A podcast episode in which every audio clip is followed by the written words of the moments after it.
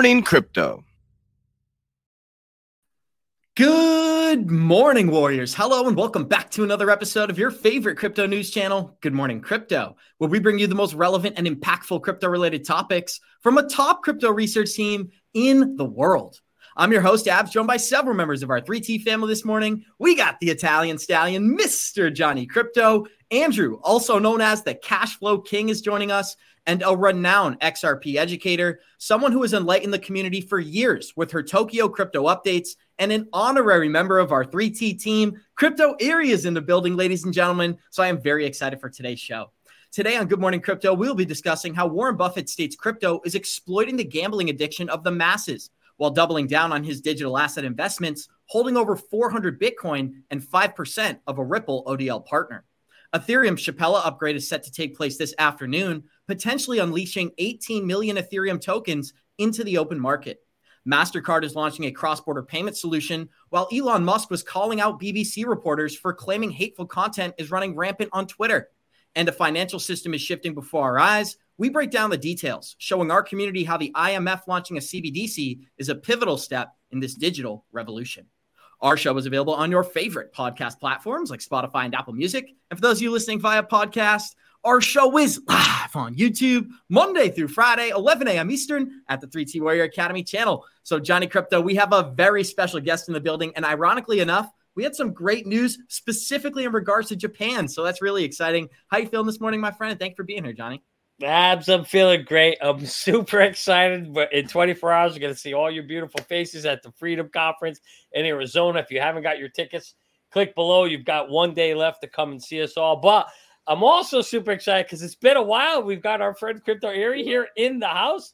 Eddie, welcome to the show. It's great to see you again. And as I always say, let me start this out like we always do. Good morning to all the Warrior Maniacs out there. Van Hoofen, Gary, Ivan, Mr. Duck. You guys show up every single day. I know I didn't catch all you guys, but I love you guys. I appreciate you for showing up every single day like true warriors. And also, good morning to Andrew. Great to see you, brother always excited when we have the cash flow king in the building and for all of our listeners out there this is andrew's first episode in america so congratulations on that andrew how are you feeling this morning and thank you for making time for us yeah, good morning, everybody. Now, I really can say good morning because else it was always 5 p.m. for me in the Netherlands. So, um, yeah, it really feels very good to be here. I had an excellent trip yesterday from Amsterdam to uh, via Houston to uh, to here in uh, in Phoenix, and now I'm in a hotel in uh, in uh, in Mesa. So, uh, yeah, tomorrow we have the our dry runs, and then the day after, you know, we have our 3T conference. I'm looking so much forward, and I'm very honored that I am participating with our special guest Eri in this uh, in this episode. So uh, really looking forward to a great show. Welcome everybody and uh, see you. Amazing. And Crypto Eri, thank you so much for making time for us. What has my attention this morning is the potential of the IMF collaborating to launch a central bank digital currency. But I know you're going to break that down for our listeners later on. How are you feeling? And thank you for making time for us. I would say this morning, but it's nighttime in Japan. Yeah, it's just a little after midnight. I'm doing great, and it's wonderful to see Johnny and Andrew and Abs. Thanks for inviting me again. Uh, yeah, this Umu co- coin that came out on a very official looking press release is turning out to be um, nothing but looks like wow, kind of crazy scam coin. Um, it's got, if you look at the website, it's very amateur. If you look at the uh, the the tweets from its Twitter page. The last time they well, they joined in June of 2022. They only have two tweets, and, and there is nothing going on. I think this DCMA, the Digital Currency Monetary Authority, is. Uh, trying to pull a fast one on everyone. I don't think Unicoin is a real uh, project, nor do I think we should give it any um, sort of uh, what what this really does show is that there's an incredible need for verifiable, trusted, uh, not market releases. You know, we just don't know what's true and what isn't anymore, and um, I think that uh, there is just a lot of room for improvement when it comes to verifying what we are reading out there. So I don't think this is anything we need to um, uh, worry about. The the thing that's interesting though is Unicoin is also the name of a coin that is coming out of the Unicorn Hunters, which is Rosie Rios. So that I feel I feel bad for her and the team because I think there's going to be a little crossover of mix up, and people are going to think that this Unicorn Hunter coin is the same as this company that tried to go on the on the coattails of the IMF yeah. um, is the same, but it's not. It's just one of those real unfortunate situations. But the point is, is that we have to verify all of the information that is given to us out there because you can't trust anything. And we're going to talk about that right at the beginning of today's show. But before we get into it, guys, we got 287 live listeners joining us. Show us some love. Smash that like button in Crypto Eri. I actually take that as positive news. The IMF not launching a CBDC I feel a little bit better this morning, but we're going to start this show off the same way we always do by showing you our Good Morning Crypto Twitter account. That's at 3TGM Crypto on Twitter. You get access to our whole team. We're at 300, 3,677 followers. Go smash that follow button. We love talking to you. Johnny Krypto, the Bitcoin Fear and Greed Index is in greed this morning, sitting at a 65. And when we check out some of the daily movers, it is red across the board. We've got Hex down about 9% and nothing else really worth addressing. When we look at the total coin market cap, we are sitting at 1.22 trillion this morning. Bitcoin is 47% dominance. Ethereum is about 18%. We've got Bitcoin back below 30,000 at 29,800. Ethereum 1900. XRP is 50 cents. Cardano is 40. XLM is 10 cents. And we'll scroll down to Quant Network sitting at 122. In Crypto Eri, we had a great conversation with one of our friends, Jenna X, on the show yesterday. The two most boring coins in the market are Algorand and Stellar. But ironically enough, when you look at the building, you look at the development, those are actually some of the most exciting projects in the market today. But before I get a response from you, let's get right into this Elon Musk interview and show our listeners why it's so important to identify real news versus fake stories. Content you don't like or, or hateful? What do you mean to describe a hateful thing? Yeah, I mean, you know, just content that will solicit a, a reaction, something that may include something that is slightly racist or slightly sexist, those kinds of those kinds of things. So you think if something is slightly sexist, it should be banned? No, Is that I'm, what you're saying? I'm not saying anything. I'm Well, saying I'm just curious. What you- I'm, I'm trying to understand what you mean by hateful con- content. And I'm asking for specific examples. Um, and if and you just said that if something is slightly sexist, that's hateful content. Does that mean that it should be banned? Well, you've asked me. You've asked me whether my feed, whether it's got less or more. It, I'd say it's got slightly more. That's Um, why I'm asking for examples.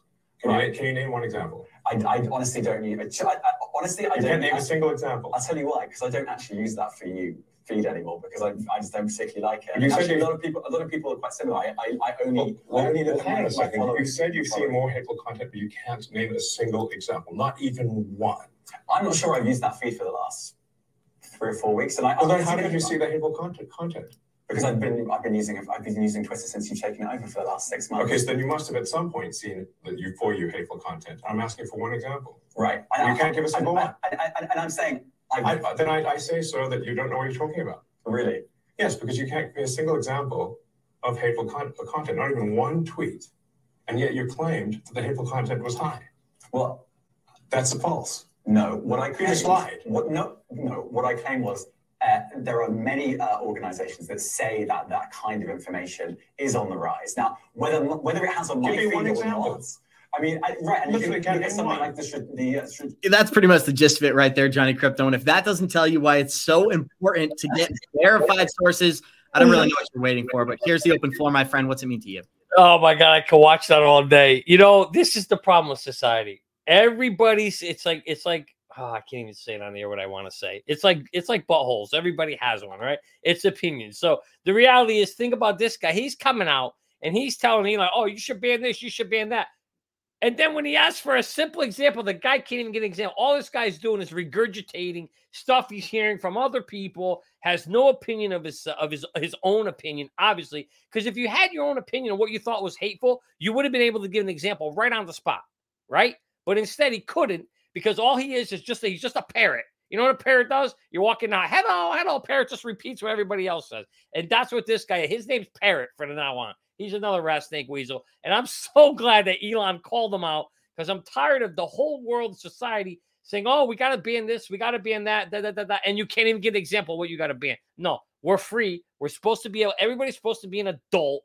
And listen, if you don't like something you don't hear, you know what? Just turn it off. Change the channel, delete the tweet, change it, skip it. I just don't understand why we want everybody to ban everything. Because basically, what you're doing then is you're saying, hey, we're incompetent of managing our own stuff. So we want you to take it from us and then ban it for us. No, that's ridiculous. I just, I mean, that's just me. I'm old school. That's what I think. Good for Elon. I'm glad.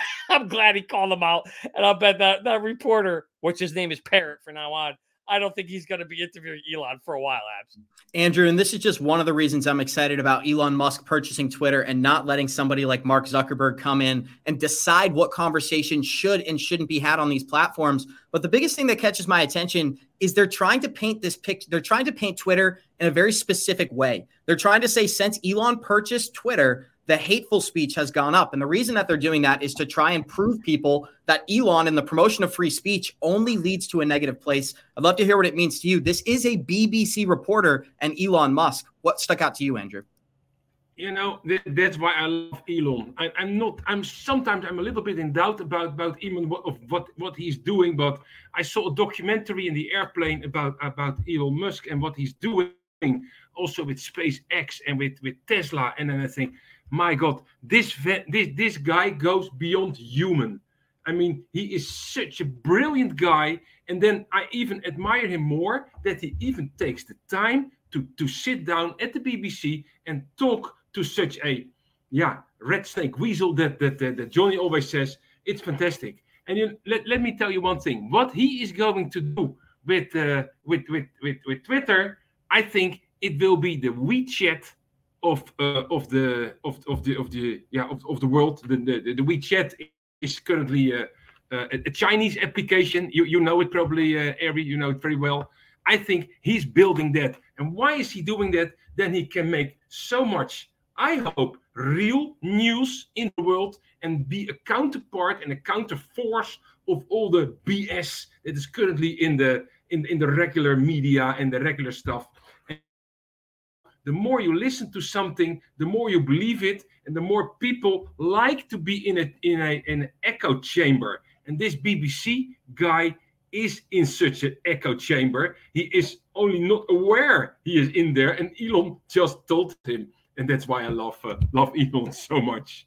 Yeah. I'd love to hear your thoughts. Andrew brought it up himself. Right now, WeChat is the largest uh, application on the planet with over a billion users. I believe I heard you say in your video from yesterday.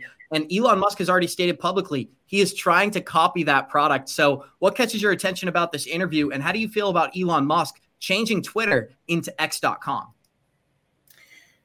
Yeah, I did cover it in my video yesterday. And I really, I, reading the comments that came on to the video, I really understand there's a, a, vast amount of, um, opinion. And, and, it, and it's and it's totally across the board. The, the thing about the bbc guy i think he lost his credibility. And when you're in media you can never gain that back. So i think that guy's over. And um, that's his own fault. He he did it to himself. In terms of of wechat it is powerful. They've got a billion users. Everybody uses it for everything in their in their in their life in china. Um, I don't like the fact that one platform has so much control and dominance. So I, w- I would hope that there are some other players because I think if you go down a road where you have one dominant player, that's not a good thing. But I am excited to see if he'll uh, incorporate some sort of monetization on Twitter. That would be really wonderful for a lot of people who are trying to do uh, great research and to provide um, the information out there that everybody needs. Uh, I think there's some real opportunities. So I'm I'm cautious. So I'm I'm cautious, and I and I hope that he takes with him this power that he has and does it for good. That's what I hope for.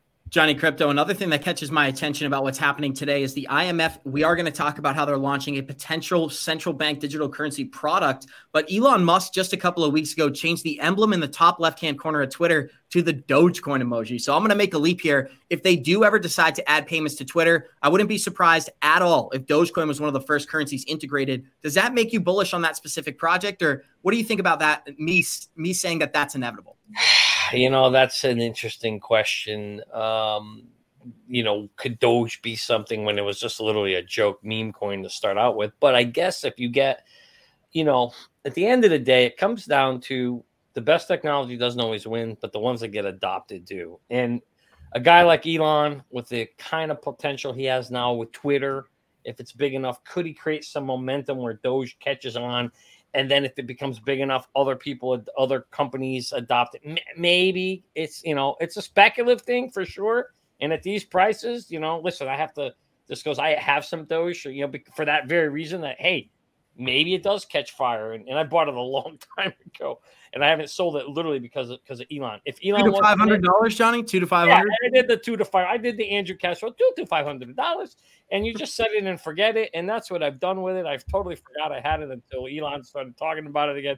And the reality is, abs maybe it catches fire someday. I don't think it has a real world use case solvability issue. You know, like where, where XRP and other things do, but Will it? And I know Crypto has some, so I'm going to kick it over to her. But uh, but I do think that because there is force behind it, maybe someday it could be something. You know, very possible.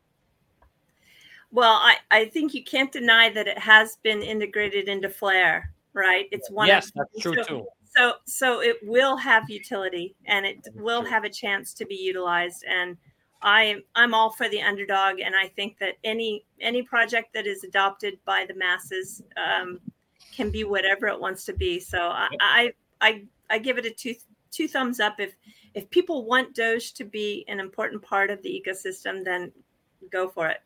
And you brought it up yourself. Coinbase is finally distributing the Flare airdrop. I'd love to get some brief comments. And we are going to talk about how the SEC's enforcement action in America is only getting started as they've added over 20 lawyers to their litigation team. So we've got some big news coming up. But what does it mean to you that Coinbase has not only stated they're going to list Flare, but has finally started to distribute the Flare token? Is that a question for me?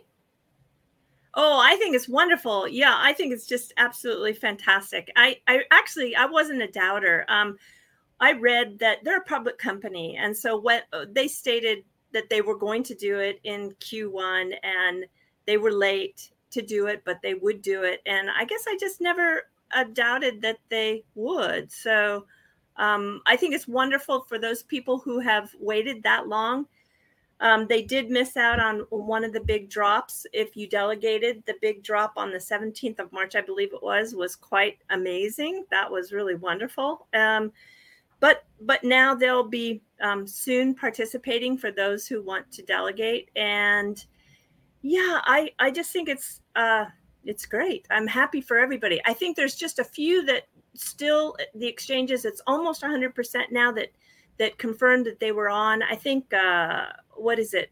Uh, Revolut, right? They still have not um, come through, but I hope that for those people who had Flare on that platform, that it, that they come through for them.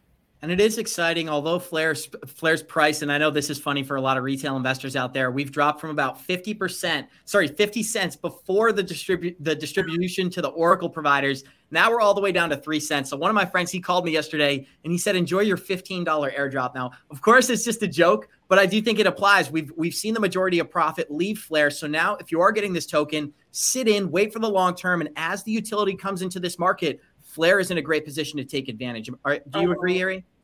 Uh, the Flare technology is phenomenal, and the um, the FTSOs with their state connector and the ability with the EVM contracts and you know the the verifiable data that comes from that um, state connector is really second to none in the industry. So I'm sure there's going to be a lot of really quality projects that show up on Flare, and I think the platform has has fantastic potential. Andrew Cashel, I'd love to get an update and an opinion from you as well. We are going to show our listeners a brand new update from John Deaton in regards to why he believes it's impossible for the SEC to win all four prongs of the Howey test. But before we do that, what are you thinking? Would you put two to five hundred dollars in Flare? And how do you feel about Elon Musk potentially adding this token to Twitter? Sorry, I meant to say Dogecoin, not Flare. Dogecoin. Yes. Would you put two to five hundred dollars into Dogecoin based on Elon Musk's endorsement? No. I know John Johnny has Doge. I don't have any Doge. I don't have any other meme coins. You know, I know I'm I'm an airdrop hunter. I, if I'll get it for free, I'll hold it and I hold it for for a long time. If it if it get if it, if it becomes a lot of money, I'll cash out fifty percent immediately and I'll leave it leave it there forever. But Doge, no. I I, I put my horses uh, in another race, and that's more the the, the reliable coins. And uh, you what what John already said, in small coins, you know, you can do it. Maybe two hundred, maybe five hundred dollars.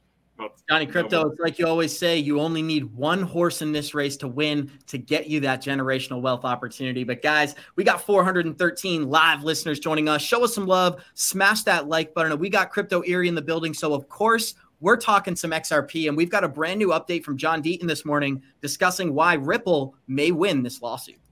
I'm confident that the judge will say that secondary market sales are not in play, that secondary market sales of XRP are not securities, that the token itself is not a security. And I say that just because of XRP holders amicus brief, Coinbase amicus brief, Blockchain Association, Digital Chamber of Commerce, and the slew of others, uh, SpendTheBits, and everyone else, that TapJets, I-Remit, all of that. There's so much attention on this case. I think she will feel morally obligated to have to address those issues, even though she technically doesn't. If she wanted to try to avoid them, I don't think she will. I think we have a great judge, and we will see. Johnny, I love this quote right here because it ties into the interview we had with Jeremy Hogan last week. But one of the quotes that I remember Jeremy saying to us specifically is the longer it takes for a summary judgment, the more favorable that is for Ripple. And I'd love to get your opinion. What's it mean to you, Rhoda? Well, that's that's kind of normal in any jury. You know, when you have a jury for sure, usually the longer they say uh, it is in favor. But uh, you know, I think in this case, what's really important for me when we talked to Jeremy last week, I didn't realize the significance or importance of these amicus briefs. And I was wondering what they were, right? And as we got to talk to him, what you found out was it's not very common for them to be that many in a court case. Normally, if you get one or two, it's a lot. And there's like over 14 of them or even more.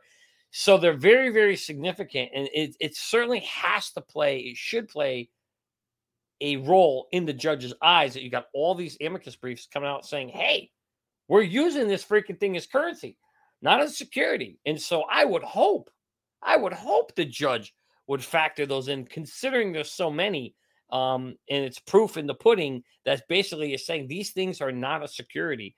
And and so I almost agree with John that yes, I or D, and I would say that I think in the long run, we already know that all Brad wants, Brad will pay a fine. He'll pay the fine for 2013. He doesn't care.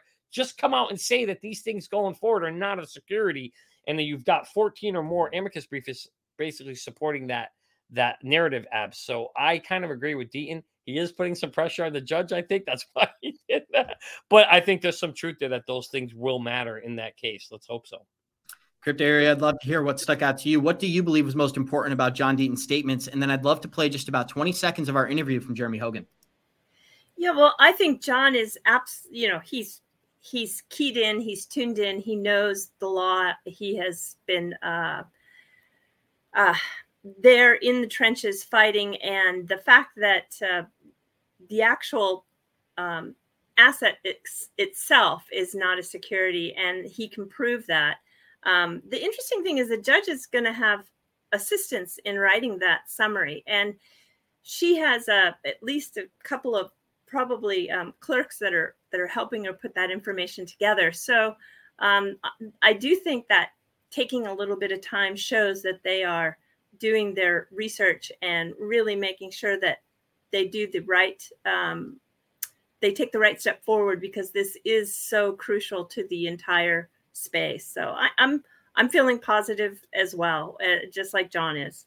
Johnny, I'd love to give you just another update before I play the video. Do you remember what Jeremy Hogan said to us about how this could affect all crypto cases going forward. If Ripple and the SEC do decide to settle, that would only be beneficial to Ripple and it would actually be terrible for the rest of the crypto industry. And you know what it reminded me of? Remember when Charles Hoskinson, this is so funny. Somebody actually just commented right Charles Hoskinson name as I brought that up. But Charles Hoskinson on December 15th, which is my birthday, put out a video and said that he heard some news that there was a Ripple settlement in the works and that it was going to be devastating for the rest of the industry. I'd love for you to elaborate on what Jeremy Hogan brought up to us. If there is a settlement, that's bad. But if the judge makes a ruling, that could be what um, what they use for all enforcement cases going forward. That's correct. So what he said was, it, you know, we asked him what, what what would be the better outcome or scenario, right? And so for Ripple themselves and XRP, if there's just a settlement, it's very very good news for Ripple, for XRP, and all XRP holders because it gives clarity to that one particular case in that instance, and that's it. What it doesn't do is it doesn't then everybody thinks that when we get the when this case comes to an end that we're going to have a ruling and it's going to define crypto and you're going to have the ripple test replace the howey test. And that is actually not true if we get a settlement but it is very true if we were to get a, a ruling although it's not as strong of a ruling until it goes to the next level. If you remember he said when it gets to the appellate level, when the appellate level makes that final decision, then it becomes set in stone and it's a very, very strong precedent that would kind of replace where the Ripple test replaced the Howey test. However, what he also said was if Ripple wins this first rule, he does not believe that the SEC would appeal it, Ab. So they would never let it get to that next level where it really sets that precedent, what he called binding precedent. Because if he if it does go there, then the SEC loses all their teeth. It's like ripping, you know, stick your hand in the dog and rip his teeth out. The SEC loses all its power. So we're probably never going to get to that level. We'll probably get to this first level where this judge will make a decision, hopefully, hopefully rule and rule in favor of XRP, and that will help set some kind of precedent that the industry can now point to and say, hey, Remember in that case when you tried to sue us for this being a security, and they can go to this case and it can kind of help set the ground. So hopefully that gives some clarity on what Jeremy said. Um, basically, abs the difference between a settlement only good for XRP and a an initial judge ruling good for the whole industry, but an appellate ruling extremely good for the whole industry. Good there. I'd love to hear if you have any comments on Johnny's statements. Long story short, what I understood is the SEC is incentivized to settle. We've seen no indication of that so far. So I'd love to hear your opinion. Um, I think Johnny's right on. I I wanted to say that uh, Darren Moore had a video just in the last 24 hours that was in a Twitter space with um, Novogratz and so there was some interesting comments made by Novogratz. He seems to have some information.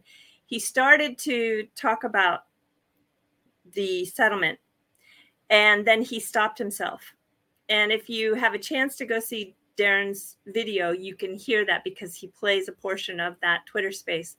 And it sounds very much like uh, what Charles Hoskinson was saying. So I don't know that if he does have information wouldn't doubt it just because of the circles that he runs in.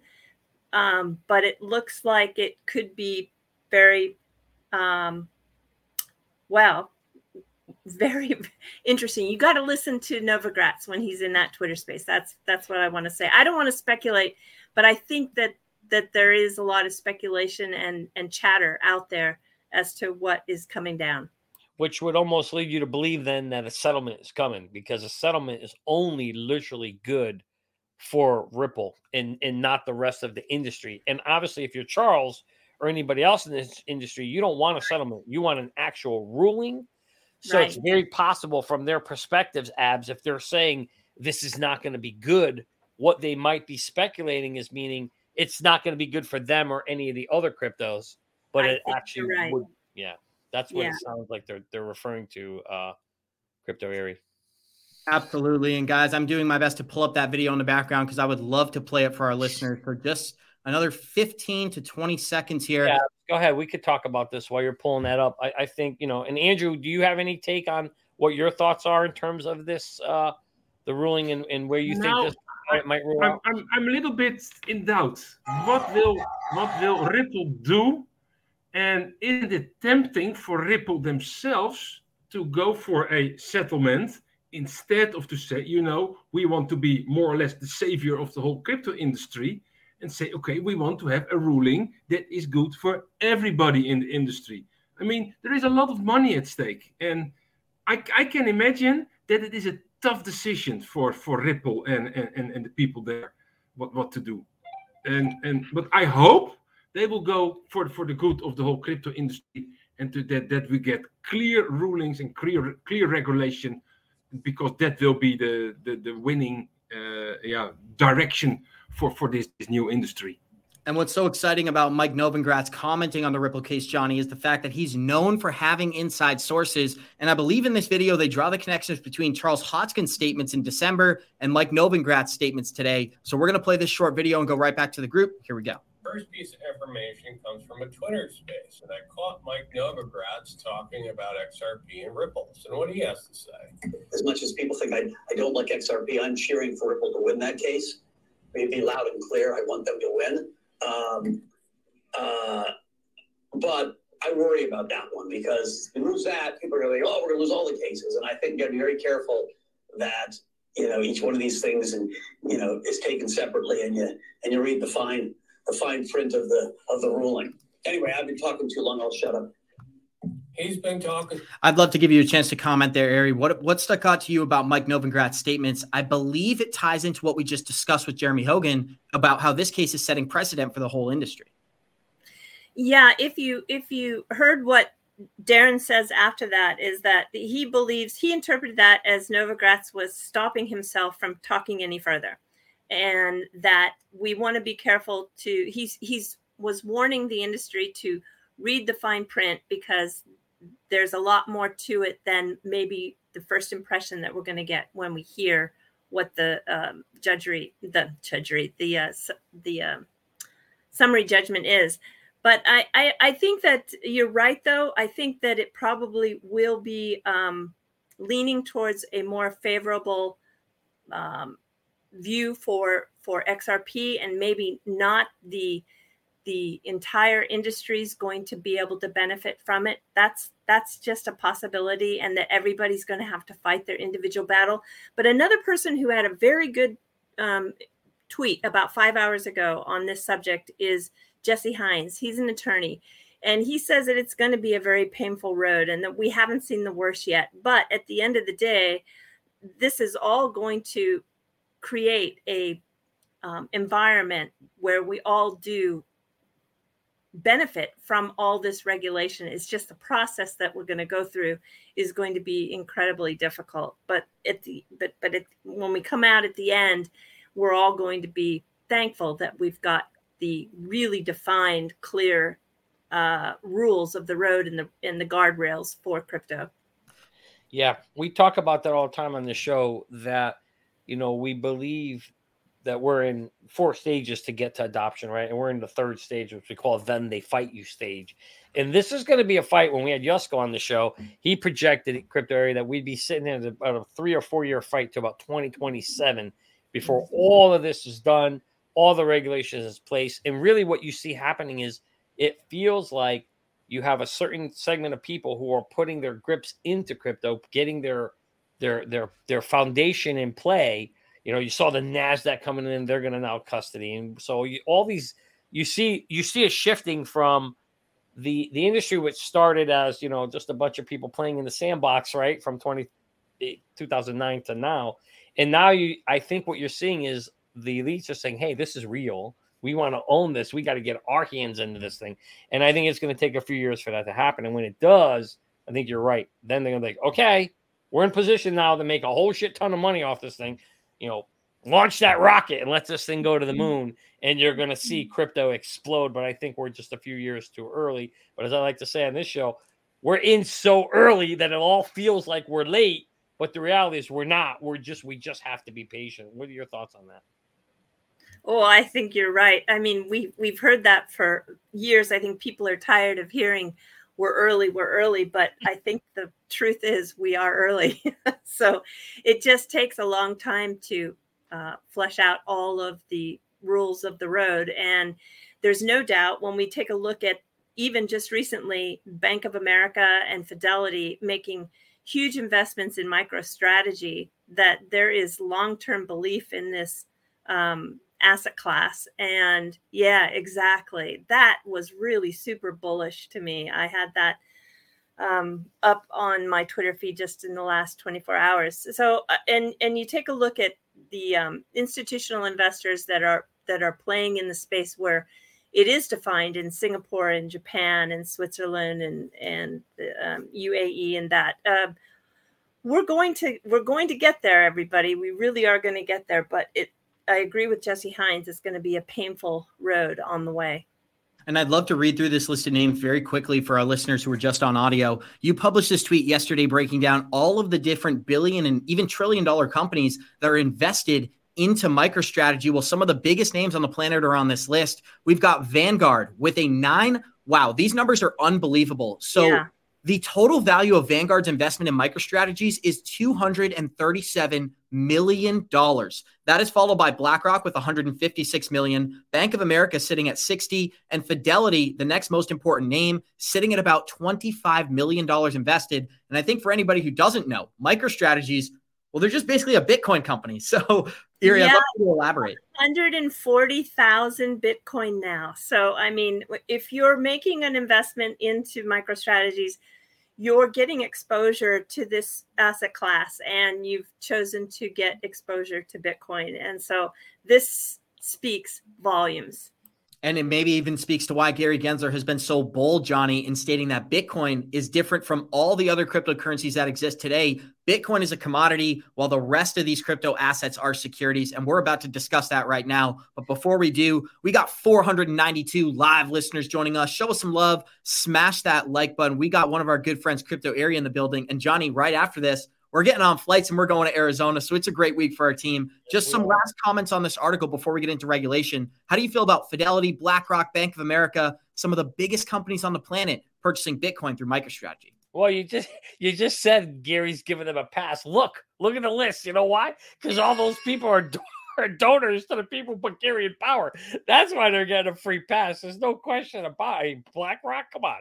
I mean, so we, we know, yeah, I, am not gonna I'm not gonna I'm gonna get myself in trouble if I go too deep. But if you look at this list, that's a great tweet. I gotta retweet that. Thanks for sharing that, crypto Eri. Um, but but there is this is to me, abs, some degree of validation that Bitcoin is going to be here to stay and going to grow in the long run. We all know if you look at the Fibonacci extensions for the next bull run, theoretically, Bitcoin could be over 200,000, right? So at the end of the day, everybody was bashing and hammering Saylor but I truly think at the end of the day, Saylor is going to end up with the last laugh because Bitcoin is no longer. we may never see a 10,000 or 15,000 Bitcoin. Well, there may be one more retest, but we're probably never going to really see Bitcoin that low again. And Saylor will be laughing all the way to the bank. And so all his buddies here who just bought into his company. Absolutely. And Andrew Cashel, I'd love to get some thoughts from you as well. But let's get right into some of our regulation content for today. As yesterday, the SEC's uh, the committee that advises the SEC to aggressively assert authority over crypto and says virtually all crypto tokens today are operating as securities. Now, what's most important about this is this letter was directly to Gary Gensler, and I'm going to read you a very important quote. They told the SEC that they believe virtually all, if not all, crypto tokens are securities and that they, as well as the platforms and custodians dealing them, are subject to regulation under the federal securities laws to protect investors. It's comedy right here, what is happening. Protecting investors by going after the assets they own doesn't sound like protection to me. But, Andrew, before we hear from the other members, what does this quote mean to you? Um, let's couple this quote to the list of Eri, you know, with all those uh, major people that uh, or major companies that are investing in uh, in Bitcoin and in crypto. I mean, and then you know enough. What we already said earlier, the the these major parties they are not ready yet to make their to to to get the biggest uh, piece of the pie out out out of out of crypto. So that's why it must be delayed. The whole process must be delayed. And that's what's happening currently. And you know we hear it so often that all cryptocurrencies are a security. It it sounds like a broken record. And put it at the same level as it is uh, it is good for money laundering and uh, protecting your security. It's all the same. To me they're only yeah um, buying time time time and then when they are ready, when they are ready with the CDBCs, when they are ready uh, uh, with, so that banks can also custody your crypto because there is also a big um, um, um, yeah, money making machine there because a lot of people be fair a lot of people think and, and, and it is not so easy to custody your own crypto. So they want to have it in in in, in parties that that can do it.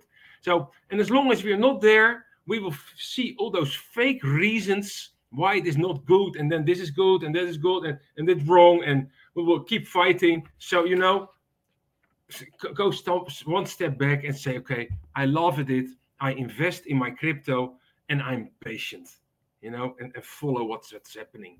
So that that's my that's my take on on the whole situation. You know, I, I like to have a somewhat higher uh, helicopter view about things, but this, this is what, to my opinion, what's happening. It's like Coach JV says that 30,000 foot overview is the way we should be looking at things. And Johnny Krypto, ironically enough, the SEC published a new article today stating that SEC is adding attorneys to its crypto enforcement unit and the United States Securities and Exchange Commission is hiring general attorneys for its crypto enforcement division in New York, Washington, D.C., and San Francisco. It was initially meant to be a 20 person operation, but since has already doubled in size. The attorneys joining the CACU are expected to conduct inv- investigations involving crypto asset securities. They're going to uh, develop litigation plans, draft legal documents, including subpoenas, and conduct deposits. Now, what's really interesting is this last quote right here. It says the CACU exercises the full range of its division's investigative and law enforcement powers and focuses on the violation of federal securities law. They may even be paying people up to a quarter million dollars to go after some of these crypto companies. But, Johnny, the reason I think this is so important because many people are trying to follow the law in America today, but can't fit, can't find the rule book. We've had many companies come into America and say, "How can we operate legally?" Only to be sued while trying to figure out how they could actually run their company. So, what does it mean to you that the SEC's enforcement division is doubling their team from 20 to about 40 individuals suing crypto companies? It's really disheartening if you're going to ask me personally, right? Because I, I want to see crypto be something that's taken advantage of, innovated, and grown in the US, and it isn't going to happen. It's not happening. You can see what's happening. Just just look, read the tea leaves, right? You don't hire 20 more enforcement officers if you want to grow something. What you do is you clarify the rules or you go to Congress and ask for rule clarification. But what you're seeing is exactly what what we know is happening. Operation Choke Point is highly successful. They already killed two of the three on and off ramp banks in the U.S. So you lost Signature, you lost. uh We lost Signature. We lost uh, Silvergate. The only one left is Cross River. Poor Cross River. They're going after them so hard right now, Abs. They're crushing them right now. Now they're blaming them for the whole COVID PPP funding money that they let everybody get away with. And now they're all of a sudden they're scrutinizing one bank, Cross River. Why? Come on. Yeah, this is a bunch of horse bullshit. But the reality is they're just coming after crypto. And the fact that they're hiring 20 more tells me it's very disheartening to me because I kind of was hoping – and I knew I was wrong, but I was hoping that we were kind of maybe at the end they really squeezed and choked, you know, two of the three off off ramps on off ramps, um, and they've already hammered all the major exchanges. Right? They they they killed Kraken. They can't stake. Nexo can't do staking. Coinbase can't do staking. They've been slapping and beating these guys all up. Right? So I kind of was hoping, to be honest with you, Abs, that this was going to be we were going to be coming towards the end of this crushing defeat. But no, the reality is, like Mark said, that then they fight you stage is going to last three to four years. And this is just more proof that we're just getting started on the crush. My only concern is how much can crypto take? There's literally one bank left that's keeping it afloat on and off ramps. So it's not, it's not, it's not, it's not encouraging for me right now. Julie, the world doesn't only exist of the US. No, no, no. I'm just talking strictly the U.S. The only, the only thing to Americans it does. To Americans, we're the only ones who exist. no, that's not true either. But, but, but you're right, Andrew. And actually, thank God, crypto doesn't need to rely strictly on the U.S. Because if it did, it would be dead in the next year or two. I think the only saving grace, a silver lining here, when you look at what crypto has for its ability to survive, is the fact that you have the rest of the globe that has actually embraced it and adopting it. And I think that is going to cultivate a chance for it to grow. And then when the US decides they want to stop playing around and crushing it three, four years from now, whatever crypto has become throughout the rest of the globe, I would imagine the US will then adopt what is there. So rather than in the, in the past where the US would be the innovator leading the sculpturing of what crypto is going to be, it's going to be more like, okay, we'll just take whatever it is. That's my guess. And you know what, Johnny? It's articles like this that point to the overall objective of these na- of these currencies. Citi predicts four trillion in tokenized assets between now and 2030, but they're also predicting five trillion in central bank digital currencies to be existing in the economy by that point as well. And crypto Eri, we've talked about it all the time. The Fed is yet to confirm the launch of a CBDC, but articles like this, it seems like the decision has been made behind the scenes, and I'd love to hear you elaborate on that, as well as what we were talking about before I uh, when it comes to crypto regulation in the United States, if we're, if what Johnny said is correct, they're convincing us central bank digital currencies are good, decentralized currencies are bad. That means that many of the currencies that we talk about every day are going to be attacked in the process of regulating crypto in the United States. So I'd love to hear your thoughts on that as a as a Japanese citizen. Uh, I'm I'm still an American citizen, but I have you know permanent status here in in this country. Um, the wow, there's just so much to unpack there. If I if I go back to that letter first that went to the SEC and it was directed to uh, Chairman Gensler, that had two signatures on it, and I did the research. One of those signatures is somebody who works with Senator Elizabeth Warren. So that right there tells you what motivated that particular letter. And then if you um, talk about the tokenization that is coming. They're going to also be tokenizing deposits. That is also one of the proven pilots that have been successful for cross border remittances. So it's not only tokenizing the real world assets, but we're also going to see the tokenization of deposits. Um, the tokenization is is so interesting, and um, that will eventually be what drives uh, new economies, and I think it's going to be re- a revitalized uh, component to uh, to the worldwide economy. I think it's going to be fantastic. Um, so it's very an exciting part uh, of of this growing ecosystem. So I, I, I I'm again I'm optimistic. I think it's going to be painful. I think the additional uh, enforcement people within the SEC is going to that definitely proves that we've just seen the beginning of how difficult this space is going to get. Unfortunately, United States is going to get further and further behind. Will it be able to catch up? I'm hoping it can, just because I think that that would be uh, incredibly sad to see all that talent leave the United States and end up in other areas of the world. But look at Hong Kong. They just they've just reversed their their stance. They they went from um, being pro, pro crypto to being against, and now they've gone back to pro. And so you have this opportunity for these stable coins also to to in, be introduced all over the globe. And and can you imagine if the United States takes the position where they they don't allow a stable coin that's back to the U.S. dollar that just in that just kills the US dollar even further because promoting those stable coins that are backed by the US to be able to be used in countries that didn't have exposure to the US dollar before creates more use and demand for the dollar. So I just don't understand this uh, this approach that the United States has taken. So you you there's just so much to unpack there, and there's each each one of those subjects, you know, could could talk about it for two hours. So I'll quit there, but it is just a huge, uh, the genie's out of the bottle, and the United States is trying to put it back in, and they're not going to be able to do it.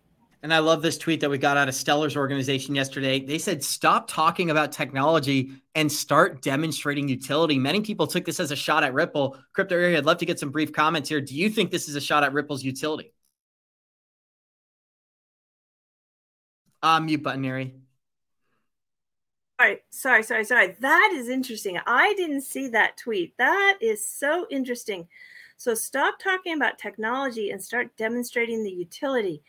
Well, start demonstrating the utility. I don't think that's at. I don't think that's directed towards uh, XRP because XRP has demonstrated successfully its utility. So maybe what they're saying is just the space is full of tokens that have been used to raise money and don't really have a use case and I can see the point, you know, with the thousands of tokens that are out there that there's a lot that don't have utility. So may uh, but I don't think it's directed at XRP at all or Ripple. Thank you, Arian. I'd love to get into another article, but before we do that, we're going to show our listeners the smartest way to track your crypto. Have you gotten wrecked in the crypto market space or watched your crypto portfolio go all the way up and then all the way down without taking profits? If so, it's probably because you didn't have an exit plan. The good news is that doesn't need to happen anymore thanks to a new and innovative crypto tracker called Merlin. It's the smartest way to track your crypto. Merlin brings all your coins into one place so you can see all your assets across the different exchanges on one screen.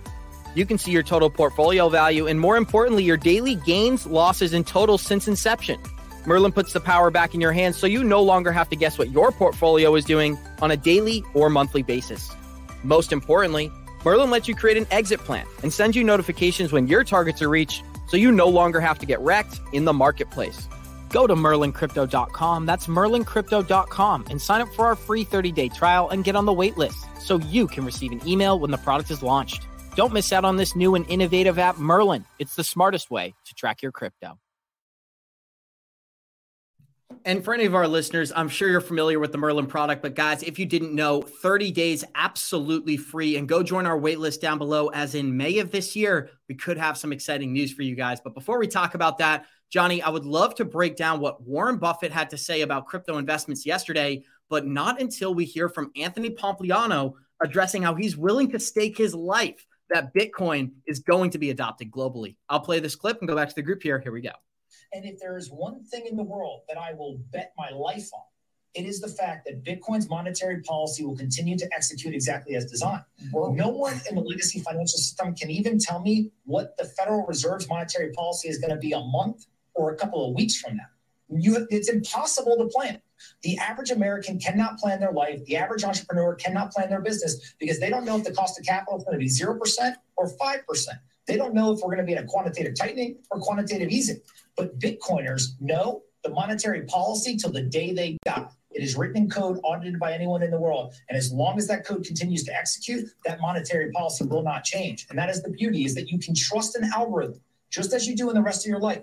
You trust Google to give you answers rather than ask your friend. You trust Spotify to give you music recommendations rather than ask a friend. You trust Google Maps to give you directions rather than ask a friend. And eventually, I think you're going to trust an algorithm with your monetary policy more than you're going to trust any other human in the world. I, I, do think he makes some great points within that article right, or within that video right there. But whenever we have a conversation about Bitcoin, the number one narrative that catches my attention is back in 2018, or maybe even prior to that, could have been 2014 the NSA or Homeland Security tracked down four developers in California and documented that they had tracked down the Satoshi developers.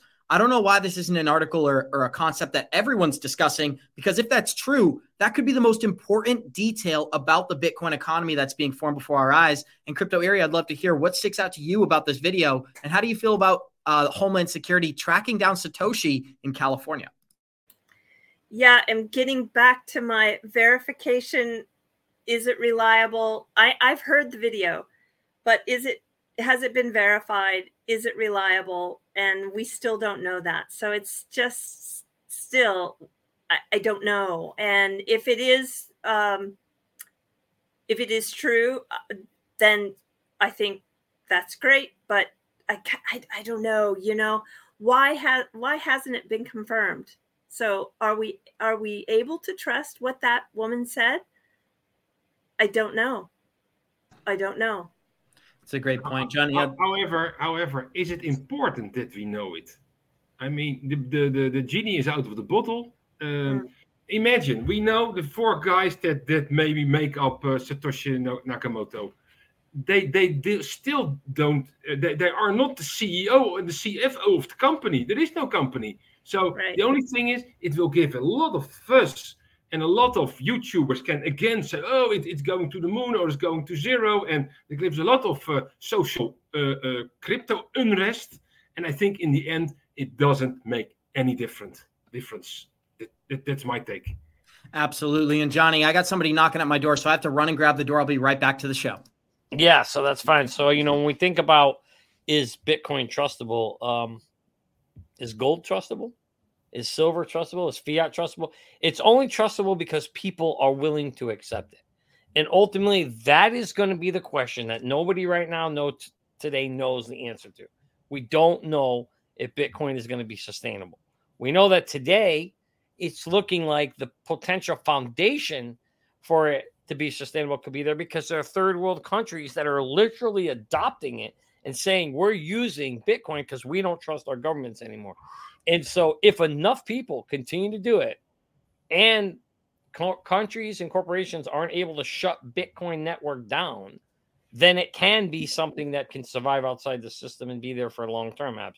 I just don't think we know the answer yet, but it sure does feel like if I had to guess, I think it's got, especially when CBDCs come and people begin to understand the the downside of a CBDC and what it means, or if the government start banning you or saying you can't spend it or you have to spend a certain amount of time, people will look for an alternative system, and I believe Bitcoin will be that system. That's going to be that. That's and, just and, you know the payment system system is already there. It, it's called Bitcoin Lightning. Yeah. Uh, the other day, I don't know where I saw it, but they are making already 100 transactions per second at the moment with with Bitcoin Lightning. Yeah, it's yeah, I know. I know. I, yeah. I, I do. I know a lot of people, and especially in our audience, hate Bitcoin. They bash it. They think it's terrible. And it doesn't have to be the best technology that's going to win, as we say all the time. It's the one that gets adopted first. And it certainly feels like there's no question about it that, that, that Bitcoin has been adopted by a, a good number of entities, corporations, companies, countries, right? And people overall. I think it's here to stay. Will there be better systems? Of course. Technology always improves, it always gets better over time. That's how technology works. Um, but I think from a perspective of this conversation of just will it be here? Will it be a potential um, store of value? I think for first world countries, I think so. I think potentially. in for third, but now remember this, guys, just like gold and silver, it's manipulated. If you don't think gold, you and we all know JP Morgan got fined so many times for manipulating gold and silver, right? Billions. Bitcoin will also get manipulated. Guarantee it. There's only so much of it. 21 million. And we know, you know, companies in the US. Let me build off what you said, Johnny. I didn't mean to cut you off, but we have evidence of it, right? The second that they opened up the futures market, and Mark Yusko highlighted this on our show, why are they not willing to open up a spot ETF, but they're willing to allow a futures ETF? You can short the market through that JP Morgan product. And the second that they offered that back in 2017, that was the beginning of our two year bear market. So you got clear evidence for the manipulation right there. That's my point. So it doesn't matter what system is in play, it's always going to get manipulated. Gold gets manipulated, silver gets manipulated. Fiat currency, we know, is majorly manipulated, and so will Bitcoin or any other digital solution. Don't think like Pompliano says, oh, it's safe and it can't be, you know, it's going to be the, you know what the algorithm is. Well, yeah, you know what the algorithm is, but guess what? Two things. One, if 50% of the validators vote, they could actually change the algorithm. Nobody knows that, but you actually can. So they can increase 21 million, but you need, you know, majority vote, but it can happen. And number two, and so if you own enough of it, you can change it. So I mean, just, just the, the point of my message here is anything in the world can be manipulated, and and it most likely will be. So that's how you should think about any of these systems going forward. And that's why at the end of the day, what's the best system? I think diversification have a little gold, have a little silver, have a little fiat, have a little crypto, have a little real estate. A little bit of everything is probably the best bet. And yes, a couple of cans of tuna. And uh, don't forget, Kiyosaki says it all the time. You can't eat your gold, you can't eat your silver, but you can eat cans of tuna. I agree with him. Cans of tuna and seeds, so you can plant your own food there, Eri, before we continue with the show, we are about to address our most important article for today as the Digital Currency Monetary Authority is launching an international central bank digital currency. But you provided a lot of truth before the episode, and we're going to allow you to share that here. Before we get into that, any closing remarks on Bitcoin and what Johnny and Andrew had to say? How do you feel? How do you feel about the adoption and where we currently are today? Oh, I for for Bitcoin, I think the adoption is going quite well, and yeah, um, so I'm I'm definitely bullish on Bitcoin, and I'm long term, and it's one of the few the few assets I have. I have I think some 36 that I hold, and I'm very often a trader more than a hodler, and I've come in and out of many, many, including Doge, all the way back from 2017. I think I've gone in and out of Doge maybe the most of all of them, even XRP twice in and out fully 100%. So, but Bitcoin is the only one I have held on and have never sold. So, um, I think that a, a lot of people are going to be in that asset class and i'm very positive on it. So that's how i feel about that. And if we go to that article yeah the the uh, the company is this digital currency monetary authority is really a, is not anything but a a company that is trying to scam people with a coin called uh, Unicoin, and it's got the uh, UM, or what is it, UMU uh, ticker for it. Um, they're they just they really just did an official press release that looked official. They wrote on the co- coattails of the IMF. It they have a Twitter feed that has only two tweets on it, 144 followers. The last tweet put out was in June 2022. It's there is nothing there. It's not associated with the IMF at all, and there's nothing going on there. And I think that's, I'll read through the article, but you got the gist of it right there, guys. This is basically a fake news story. And Eri, you can call it how it is. Fraudulent would probably be the word that I would choose to use for this article. As you as you highlighted before the show, today the International Monetary Fund uh, spring meeting of 2023, the Digital Currency Monetary Authority announced their official launch of an international CBDC that strengthens the monetary sovereignty of participating central banks.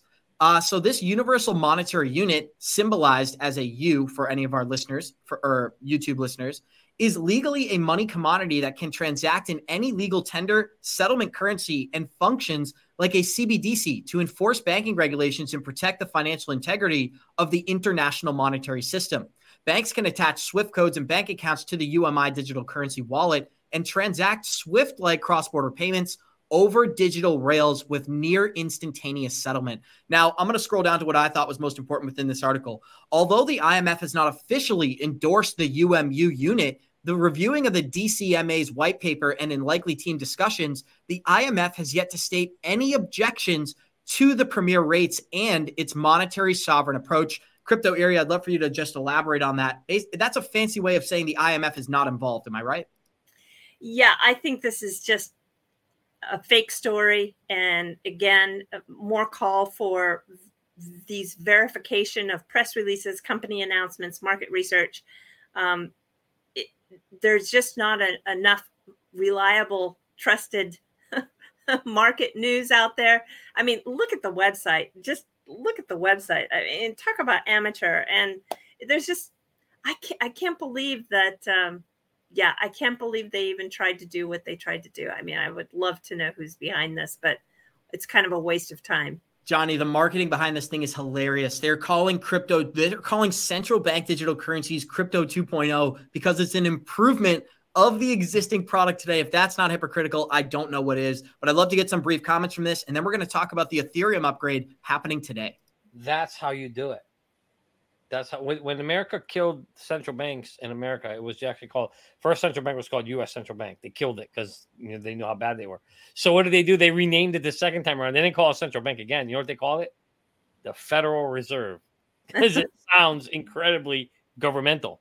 But guess what? It's not a federal owned, and it's not a reserve either.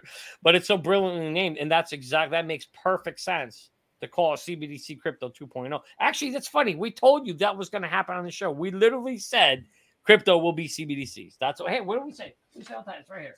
Here it is. Right. Well, this is the narrative you're going to hear over and over and over again from uh-huh. the from the government. Right. They're going to tell you crypto is bad, CBDC is good, and then they're going to rename it. they're just going to say, okay, CBDCs are crypto, and everybody's going to think it's crypto when it really isn't. And then and then whatever is left of remaining of crypto the few that get to play, whether it's XRP and whatever else that survives it in the US, you know, will, will be real crypto. But yeah, there is no surprise whatsoever that they're they're going to rename it. That that makes total sense. I would expect that that's exactly what they would do, and most people will just assume that's what it is. And someday, when they find out how bad it is, then they're going to actually hate crypto, all crypto, because crypto is going to be associated and synonymous with a CBDC.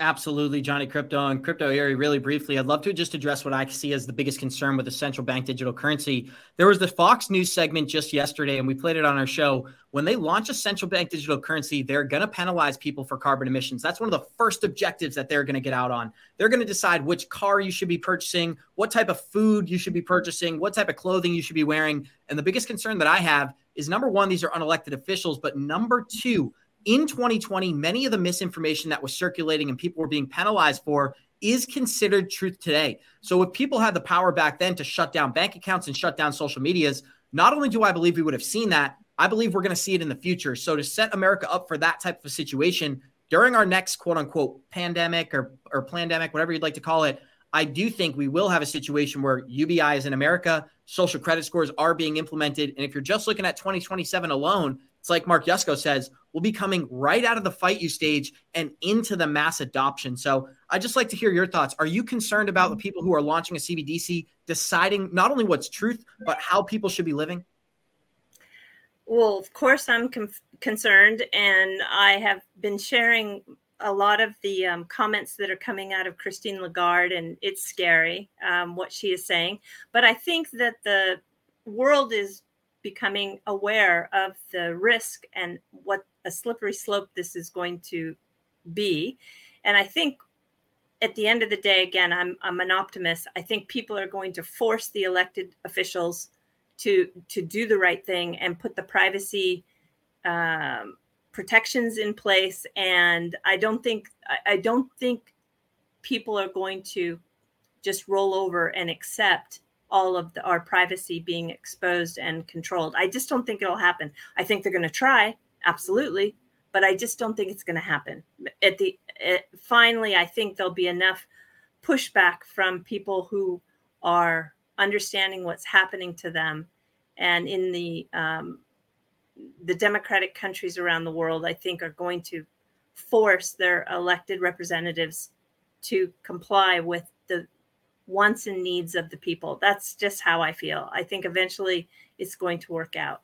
Johnny, something interesting I found out this week is right now in France, there are 9 million people currently protesting and out in the streets after they outlawed those protests. Well, what stuck out to me is somebody, I live in Florida, I live in America.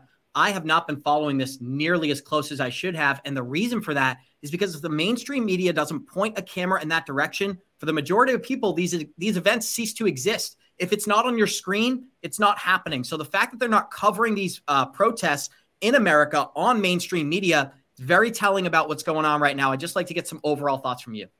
Abs, you nailed it spot on. People only talk about and do whatever they see on CNN and MSB, Fox, and all those channels.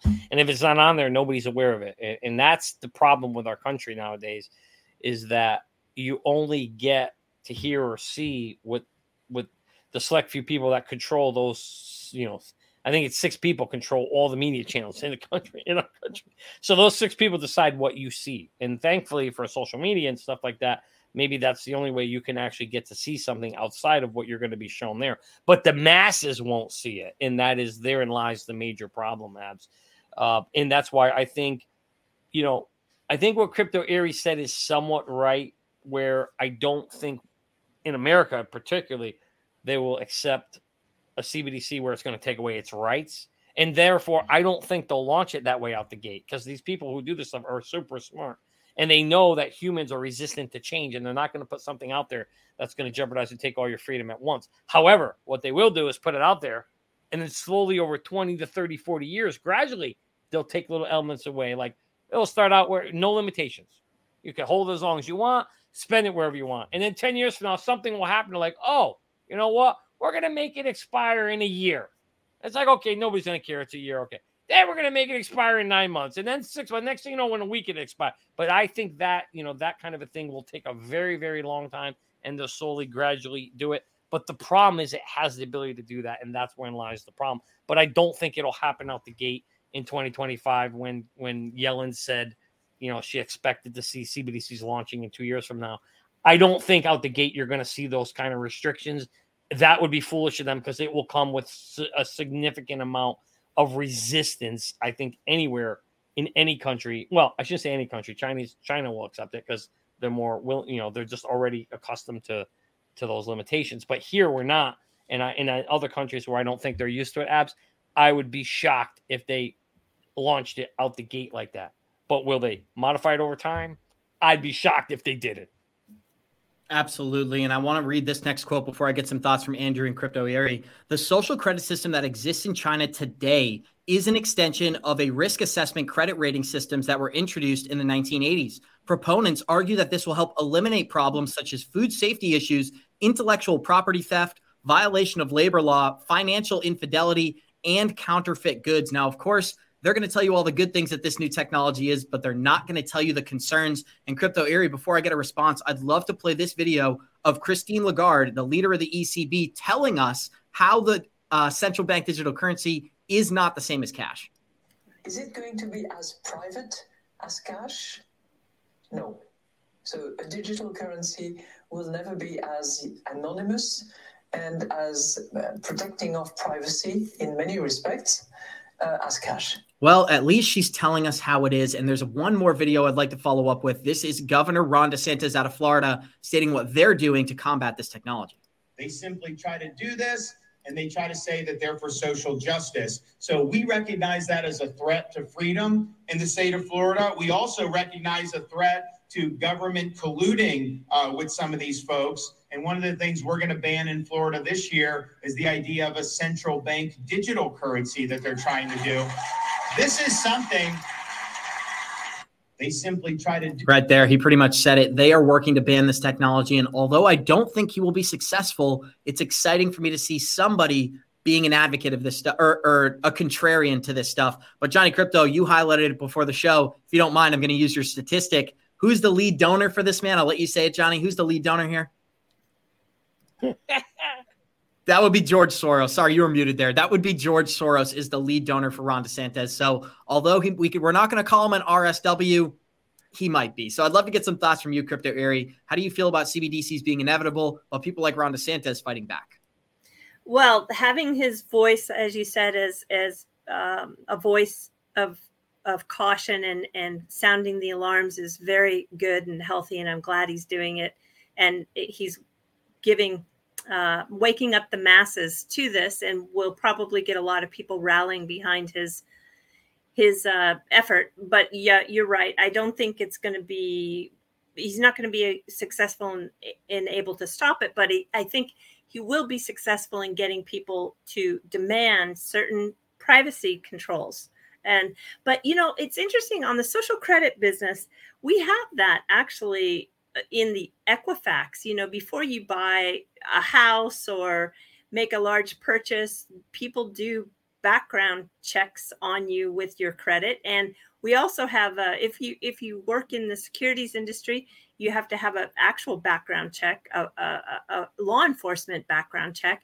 And so in a way we have these kinds of um, social scoring systems already so it's not like uh, we just we just have packaged it in a different way in the United States, but they do kind of exist. Yeah, there's some truth to that. I think the difference though is when you go to get a mortgage, hmm.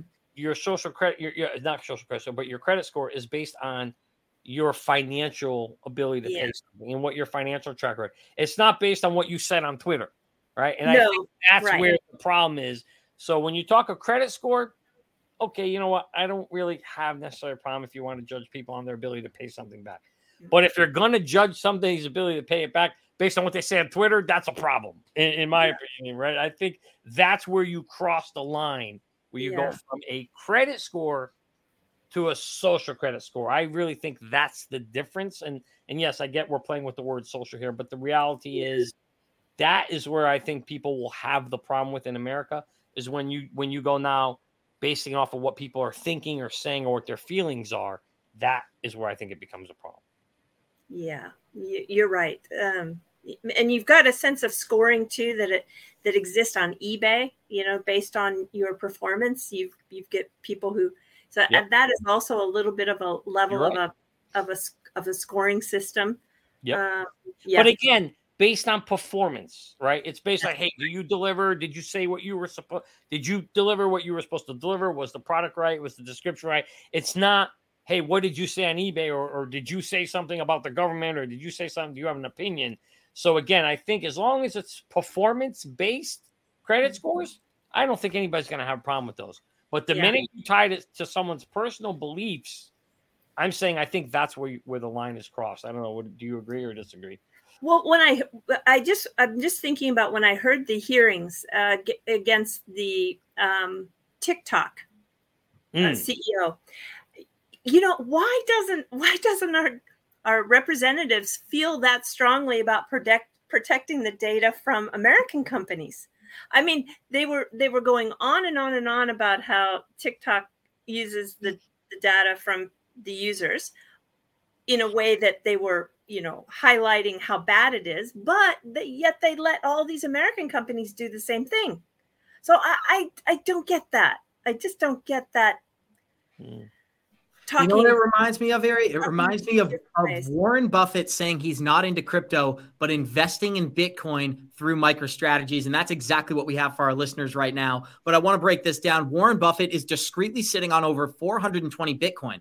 Berkshire Hathaway owns about 13% of Bank of America, and Bank of America owns about 2.5% of MicroStrategies.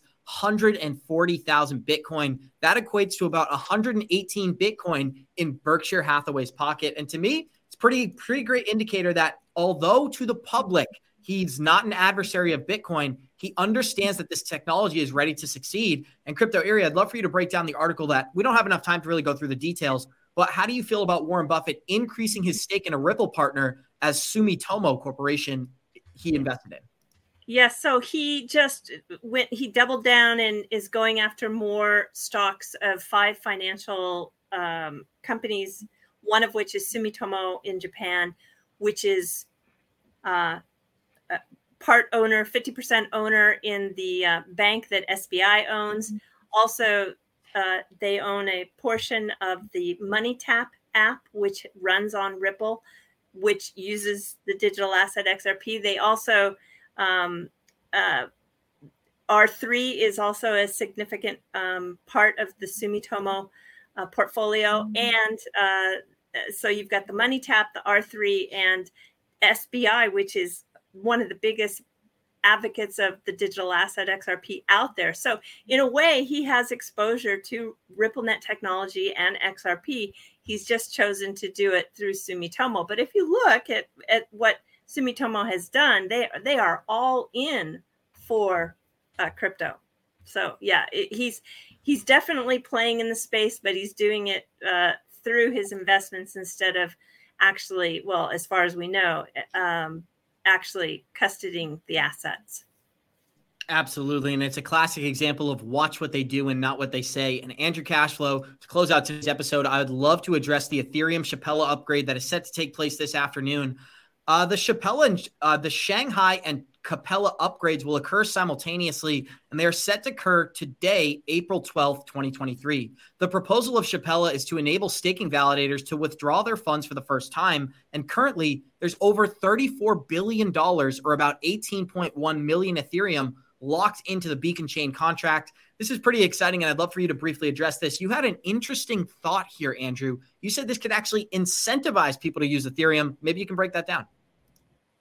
Yeah, there are, there, are, there are always pros and cons on a story. And for me, uh, I always like to look at the, at the positive side of things.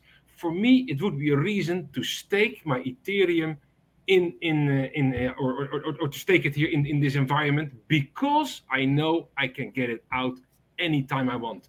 My my staking uh, uh, strategy is when I buy a specific coin and I, I want to stake it, I stake 80% and I leave 20%. I leave on the exchange just because in case of a bull run, I can sell it immediately. And then when I sell I unstake again 20%, and then that, that will be my next sale propor- uh, portion. So and with uh, with and for now Ethereum gives me the possibility to do that. You know, in the past we could do this, uh, yeah, staking. It was actually fake staking. We did it with Celsius and with BlockFi and with Nexo. You know, and those, yeah, Nexo is the one still existing, but those companies proved that centralized uh, earning platforms cannot be trusted with your money same like uh, like banks, but okay, they will be built out by by the by the taxpayers.